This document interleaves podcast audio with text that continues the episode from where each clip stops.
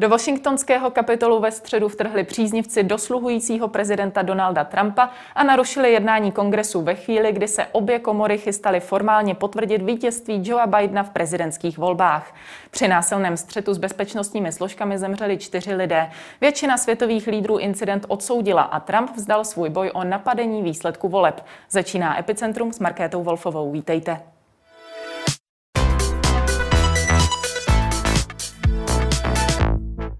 Ve studiu je se mnou analytik Asociace pro mezinárodní otázky Petr Boháček. Dobrý den. Dobrý den, díky za pozvání. Zapíše se průběh konce prezidentského období Donalda Trumpa výrazně do dějin Spojených států.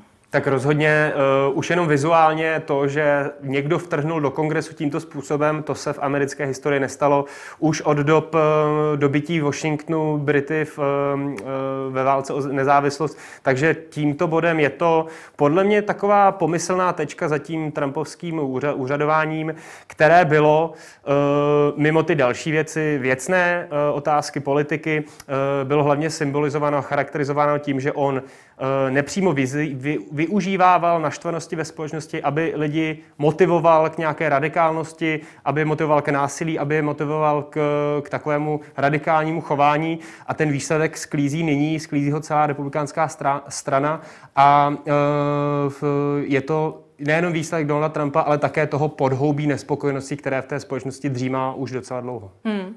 Trump dnes dokonce oznámil, že už nebude se snažit zvrátit výsledky voleb, i když s nimi nesouhlasí. V Bílém domě přibývají nějaké rezignace od sociální tajemnice Bílého domu přes personální šéfku první dámy a další lidé. Dá se ten závěr Trumpova prezidentování vyslo- vysloveně označit za fiasko? Eh, to samozřejmě bude záviset na tom, jak se celá ta situace vyvine do budoucích let, jestli Donald Trump opravdu z toho, že tady vytvořil velice silný mýtus o ukradených volbách, jestli z něj bude moc politicky těžit.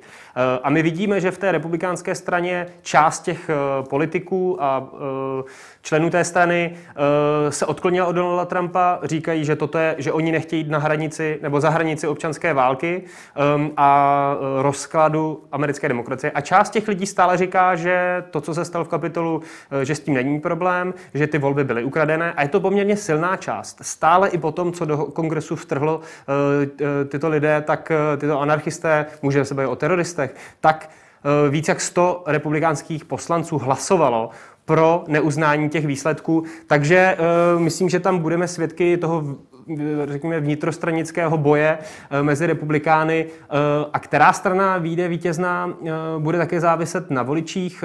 Z mého osobního hlediska je těžké nyní předvídat to, jestli opravdu voliči Donalda Trumpa budou chtít jít za tu hranici občanské války a nějakých nepokojů v boji proti té jejich nespravedlnosti, nebo ne. To uvidíme v dalších několika týdnech a měsících, ale já mám z toho dojem, že přeci jenom ta skupinka lidí, kteří tam vtrhli, tak Eh, nepředstaví ten mainstream republikánské strany. To je možná moje optimistická, uh, optimistické uh, předjímání, ale myslím, že to nebude ta většina té strany. Hmm. To mě právě zajímá, v čem se liší ti lidé, třeba ti voliči, o které přišel Trump právě v Georgii, tedy od těchto lidí, kteří se rozhodli právě vtrhnout do toho kapitolu. Takže jde spíš o nějaké vysloveně anarchisty. Uh, Samozřejmě tam je paradox toho, že uh, celá ta pravicová scéna, pravicoví politici uh, a lidé uh, označují jako anarchisty všechny demokraty, zejména během léta celé hnutí Black Lives Matter a osočují z toho, že chtějí rozvrátit zákon a pořádek. Nyní jsou to oni, kteří násilně někam vtrhli, násilně se snažili o, až můžu říct, o nějaký převrat a narušení té demokracie. A oni jsou ty, těmi anarchisty. Takže opravdu ty obavy o tom, že Eh, ty protesty, ty rasové protesty byly nějakým zdrojem eh, anarchismu a rozvratu americké společnosti, byly neplatné. Spíše je tady hrozba nějakého rozkou té společnosti z těch pravicových radikálních křídech, které jsme tady viděli. Na druhou stranu, já ze své vlastní zkušenosti vím, že uh, tito lidé, těch uh, samozřejmě v posledních letech přibývá, těchto radikálních pravicových lidí. A je to už podstatná většina, uh, ne většina, je to podstatná část té společnosti, nejde se o nich bavit nějak jinak než o takových latentních fašistech a opravdu velkém násilném radikalismu. A to už nejsou jenom obyčejní, řekněme, šílení lidé. Tam už se posouvají i lidé, kteří jsou byli dlouhá leta normálními konzervativními konzervativci na základě nějakých konzervativních hodnot ehm, a, a, a postojů, ale nyní se za těch posledních čtyřech let díky právě práci Donalda Trumpa, různých alternativních médií posunuli do toho alternativního světu, kde žijí úplně v jiných, na základě jiných faktů, jiných vymyšlených polopravd, dezinformací, nevěří žádným médiím, nevěří politikům a je velice těžké jakkoliv se s ním bavit, protože cokoliv jim řekne jejich vedoucí Donald Trump a, a, a politici z toho, které, kteří je zneužívají, tak oni tomu věří. A Jedna část toho problému je, že tady máme tyto politiky, které zneužívají této naštvané části společnosti. A druhý je samozřejmě ten problém, jak vzniklo to podhoupí, podhoubí, kde tito lidé dostali pocit křivdy, ne, znepokojení, eh, řekněme nějakého ekonomického oslabení, naštvanosti, že ten systém pro ně nefunguje. A to není už otázka Donalda Trumpa, to je otázka desítek let eh, neoliberální politiky eh, prezidenta Obamy, prezidentů Bushe, prezidentů Clintona, kteří dlouhodobě dávali na, před zájmy obyčejných lidí, zájmy globálních korporací, velkých firm, velkého kapitálu a z toho právě vzrostla ta nespokojenost, kterou bohužel jenom využívá Donald Trump tím uh, fašistickým způsobem. Hmm. Ta síla osobnosti Donalda Trumpa je uh, hodně cítit. Co byl ten uh, skutečně ten impuls, který vedl právě uh, tady k tomuto incidentu? Bylo to právě třeba jeho vyjadřování na sociálních sítích, kterému byly potom zablokovány, nebo k tomu i uh, vedly výsledky voleb do Senátu? Co bylo ten poslední impuls? Tak on to samozřejmě dělá dlouhou dobu, dlouhou dobu mluvil o tom, že ty volby jsou ukradené a že se s tím musí něco udělat. Pro mě tím hlavním impulzem byl ten včerejší den, kdy on měl svůj vlastní takový meeting právě ve Washingtonu, kde přijeli spousty těchto lidí a e, chtěli podle mě jenom normálně nějakým způsobem protestovat a dát vědět, že nesouhlasí s tím, e, co se děje v kongresu a že nesouhlasí s tím výsledkem voleb. Nicméně e, nejdřív vystoupil Robert Giuliani, jeden z jeho hlavních poradců a právníků, který řekl, pokud, pokud to jinak nepůjde, my budeme muset použít násilí. A Donald Trump celý ten jeho meeting zakončil slovy, já nyní půjdu směrem kongresu, pojďte se mnou a zajistíme, aby všechno dopadlo tak, jak má. A to je prostě ne přímo konkrétní, ale poměrně dost jasný e, náznak a řekněme nějaké pobídnutí k tomu, aby lidé opravdu toho kongresu vlítli a e, vzali tu spravedlnost do svých rukou. Ale e, bez toho ne, nemůžeme prostě nezmínit také to, že tam bylo obrovské selhání na straně policie a ochranky celého toho kapitolu, e, kteří opravdu je tam do určité míry nechali vejít a, e, a to samozřejmě při, přispělo k tomu, že se stalo to, co se stalo. Na druhou stranu také je otázkou, pokud by použili opravdu sílu, eh, zdali by ten eh, výsledek nebyl mnohem horší a zdali by eh, to nebylo mnohem krvavější, protože nyní opravdu jenom lidé se do určité míry prošli tím kongresem, vzali si pár dopisů, něco posprejovali, mají pocit, že, že něco dokázali, něco si tam rozkradli a odejdou zpátky. Poměrně kladně z toho vyšel viceprezident Michael Pence, který za A tedy se rozhodl jakkoliv nevystupovat proti výsledkům voleb a nakonec povolal Národní gardu, aby na místě zasáhla. Hodně to zaskočilo Donalda Trumpa, že vlastně nestojí na jeho straně. Myslím, že do určité míry ano. Eh, víme, že jsou různé reporty přímo z Bílého domu, že Donald Trump byl opravdu eh, velice naštvaný, že skoro nemohl mluvit, že to považoval za velkou zradu ze strany eh, Mikea Pence, protože jedná se opravdu do možná toho nejloajálnějšího člověka v té celé administrativě za, za celou dobu vládnutí Donalda Trumpa. Nicméně tady potom se projevila ten základní rozkol mezi tím Trumpismem a tím opravdovým republikánským konzervatismem, protože ten trumpismus se vzdává spousty republikánských hodnot, jako je ctění ústavy, jako je ctění, ctění práv jednotlivých států, jako je ctění toho systému volitelů. Um, a um, Donald Trump eh, to tak nevnímá. Pro něj ty hodnoty nejsou důležité. Pro něj je důležité, jakým způsobem je schopný si udržet moc, jakým způsobem je schopný posílit své vlastní zájmy. A tady se to opravdu dostalo do toho posledního bodu, kdy Mike Pence eh, nebyl ochotný rozložit celou uh, demokratickou, celý demokratické uspořádání Spojených států, um, ale to neznamená, že to nedělal celé ty čtyři roky předtím. Uh, v tom posledním momentu jenom využil té šance očistit se od Donalda Trumpa a zůstat uh, v té politice jako normální republikán a ne jako ten trumpovský republikán. Hmm, znamená to tedy, že tohle je ten okamžik, kdy Donald Trump ztratil tu svou tvář, nebo už se to stalo třeba dříve?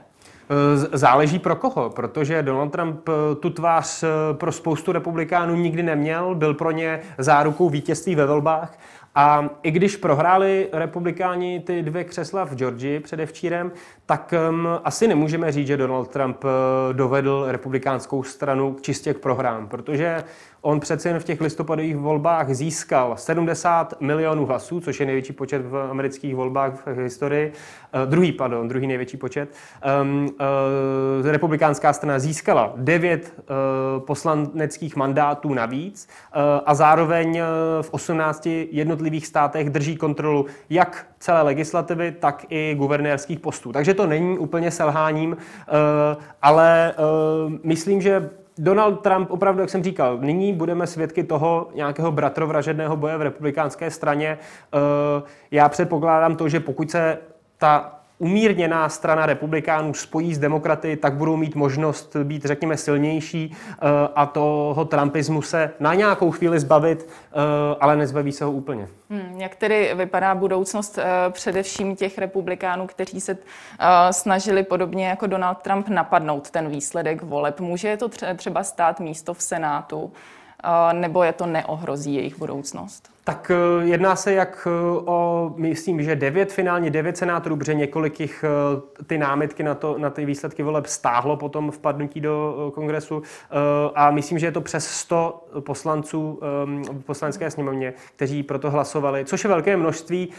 Nyní probíhá, nyní už je v, americkém, americké poslanecké sněmovně návrh na to nějakým způsobem sankcionovat tyto, tyto poslance, aby tento návrh měl nějakou valnou moc, aby se někam dostal, tak proto určitě bude potřeba eh, podpory i ze strany republikánů. A jak jsem říkal, pokud ta republikánská strana opravdu se bude chtít očistit od toho trumpismu, tak eh, jí nebude, nebude zbývat nic jiného, než se sjednotit s demokratickou stranou, minimálně v této, v této snaze. Um, ale tam potom nastává také problém toho, že očekávám, že ty středoví republikáni by chtěli něco podobného, aby učinila i demokratická strana. Například, aby se nějakým způsobem distancovali od těch Eh, levicových částí demokratické strany, jako jsou vycházející politické hvězdy Alexandra Ocasio-Cortez, jako, jsou, mm, jako je uh, Ilya Omar, uh, anebo je taky jako je senátor Varnok, který byl právě především zvolen. A tam si myslím, že může nastat nějaký problém, um, ale myslím, že ten scénář, že se republikánská strana bude snažit to trumpovské křídlo nějakým způsobem oslabit, je poměrně reálný, ale tady opět si musíme říct, že ta hlavní motivace, proč spousta senátorů a poslanců podpořili Donalda Trumpa v té snaze spochybnit volby, je čistě pragmatická, protože je čekají v roce 2022 volby uh, o jejich místo a oni to učinili přesně z tohoto důvodu. Hmm. A jaký, uh, jaká je ta politická budoucnost Donalda Trumpa? Dá se ještě nějakou předvídat, uh, nebo už se tímto definitivně pohřbil? Eh, to opět bude záviset na tom, jestli ten trumpismus v nějaké podobě přežije mezi svými podporovateli. Já myslím, že v nějaké ano, ale otázka je, jestli to bude forma, která bude stačit možná jenom na nějakou uh, novou reality show, na uh, nějakou novou veřejn, jakoby funkci na mediální scéně. Uh, nejsem si úplně jistý, jestli Eh, tím dalším, tou další rolí pro baviče Donalda Trumpa je nutně politika. Eh, možná tuto roli právě eh, nyní dohrál a bude ho čekat přesně jenom nějaká nová reality show, nějaký nový pořad, kde bude moc využívat to, co tady čtyři roky tvořil. Ale ne, asi bych úplně tu možnost, že se Donald Trump nebo někdo z jeho potomků, ať už jeho dcera nebo jeho synové, do té politiky vrátí, asi bych ji úplně neschazoval ze stolu. Hmm. Jak tedy bude probíhat eh, těch následujících pár dní do 20. ledna, kdy dojde k inauguraci Joea Bidena? Budou poklidné nebo ještě se vyhrotí nějaká situace? Já myslím, že celý ten politický svět eh, ve Spojených státech eh, byl poměrně šokován tím, co se vlastně stalo v tom kapitolu. Myslím, že ty bezpečnostní opatření budou opravdu bezprecedentní, ehm, že si Amerika opravdu dá záležet na tom, aby nepůsobila jako takzvaná banánová republika, aby, nepůs, aby záběry z Ameriky e, nebyly připodobňovány převratům v Jižní Americe, na Blízkém východě. Takže myslím, že teďka už se nic tak tra- tragického stát nemusí. Nelze samozřejmě vyloučit nějaké jednotlivé akty jednotlivců ve smyslu, eh, a nechci tady malovat čerta na zeď, ale až nějakých útoků, teroristických útoků a tak dále, protože přeci jen včera byly nalezeny dvě bomby v sídlech jak demokratů, tak republikánů. Takže nelze to úplně vyloučit, ale myslím, že bude spíše poklidnější. To pro mě docela zajímavou otázkou je, že přeci jen jsou to jenom dva týdny, ale nyní se debatuje o možnosti znovu zkusit impeachment prezidenta Trumpa, eh, ne na základě eh, nějakého přestupku, ale na základě jeho zdravotního stavu, protože to je reálná cesta, kterou umožňuje 25. dodatek ústavy, ale k tomu by byla potřeba nejenom jasná iniciativa Mikea Pence, ale i republikánských eh, kongresmenů a také velké části Trumpovy administrativy. Nejsem si úplně jistý, jestli republikáni na to mají chuť, jestli chtějí opravdu takhle zakončit to jejich vládnutí, ale teoreticky tam ta možnost je. Mělo by to nějaký význam za těch pár dnů dosáhnout toho impeachmentu? Bylo by to symbolické, bylo by to možná právě to očištění i té strany od Donalda Trumpa. A na, dru- na druhou stranu nevím, jestli to je úplně žádoucí, protože, jak jsem říkal, e, když se podíváme na tu politickou situaci, tak spousta těch lidí jsou opravdu naštváni, že za těch desítek let vždy volili nějakého politika, který jim sliboval změnu. Doslova změnu sliboval Barack Obama, eh, to, že budou bojovat za obyčejné lidi, slibovali Clinton a politici už od Jimmy Cartera. Ehm, ale byla to vždy jenom taková nálepka, která je měla získat, eh, získat eh, více hlasů. A v situaci, kdy demokraté nechtějí si vzít tu nálepku strany, která boje za obyčejné lidi, ale pořád mají nálepku strany, která je spíš technokratická, elitářská, která se chce vrátit do normálu těch minulých let a která má ve svém čele politika, který je v kongresu a Bílém domě 40 let, tak eh, bude velice těžké se eh, lidem eh, lidi zaujmout tím, že chtějí bojovat proti tomu nepráví a proti té křivdě, kterou oni cítí. A v takové situaci je to Donald Trump, kdo je bude zajímat, protože Donald Trump je ten, který říká, že bude bojovat proti establishmentu. On si tu nálepku bere teď odhlížím od té substance, od politiky, kterou dělá, ale on minimálně je mnohem uvěřitelnějším bojovníkem proti establishmentu než Joe Biden a než současný stav demokratické strany. Pokud se tohle nezmění, bude mít Donald Trump pořád šanci uh, lidi zaujmout a uh, republikánská strana pořád se bude moct tvářit, že je stranou pracujících lidí, i když tomu reálně tak není. Tolik Petr Boháček, díky za váš komentář. Děkuji za pozvání.